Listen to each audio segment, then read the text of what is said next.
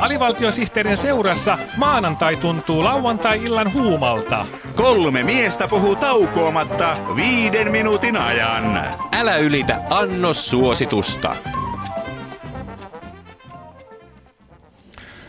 Voihan nyt hevonkuusen ikenet. No mikäs nyt nuorta miestä risoo? Sekö et, et vielä tiedä, mistä hankkisit itsellesi jouluksi hevon kuusen? Ei kyllä, minä sen tiedän. Ah? Sehän löytyy hevonkuusesta. Mutta mua riepoo veikkauksen vastuuton mainonta. Ahaa. Veikkaan, että sinä olet taas hävinnyt kaikki rahasi. Ei kyse ole rahasta, vaan periaatteesta. Ahaa. Veikkaus mainostaa, että suomalainen voittaa aina, mutta se ei pidä paikkaansa. Miten niin ei muka voita? Kyllähän suomalainen voittaa. Hannes Kolehmainen, Lasse Vireen ja Juha Mieto. Mitä? Onko Juha Mieto voittanut mämmin syönnin maailmanmestaruuden? Kyllä. Eikö se ollut Lake Placidissa 1980 sadasosa sekunnin erolla Ruotsin Tuumas Vasberiin? Mutta siitä veikkauksen vääristelevästä mainonnasta.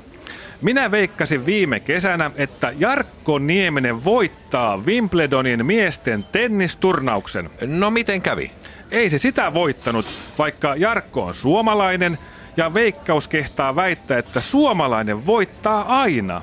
Vai niin, mutta hei, eihän sulla ole mitään hätää. Mm? Sinä voit nostaa Veikkaus Oytä vastaan oikeusjutun ja voittaa sen, koska sinä olet suomalainen. Mahtava idea. Mm. Minä voin oikeusjutun lisäksi lyödä siitä vetoa, että voitan ja kääriä itselleni isot rahat. Aivan.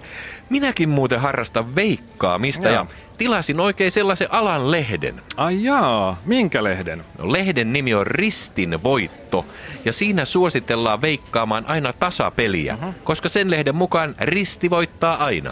Niin, veikkaaminen on kyllä sellaista ristibisnestä. Joo, niinhän sitä sanotaan, että riko on ristillä ruma.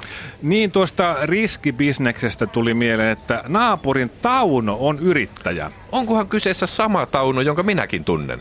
Ei vaan tämä on se Tauno, jolla oli osto- ja myyntiliike. Niinhän sitä sanotaan, että liike se on, joka kannattaa. No, se Tauno päätti muuttaa osto- ja myyntiliikkeen idean paremmin kannattavaksi. Suomi kaipaa uusia innovaatioita. No, Tauno muutti osto- ja myyntiliikkeensä myynti- ja myyntiliikkeeksi.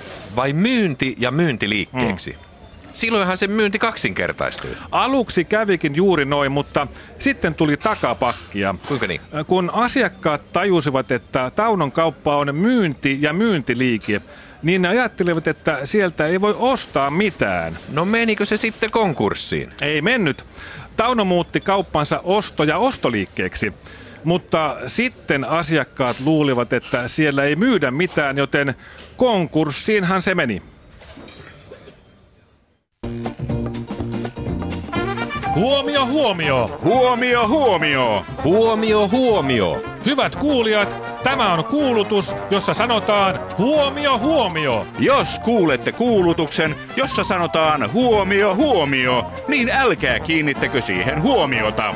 Kyseessä on vain kuulutus, jossa sanotaan huomio, huomio.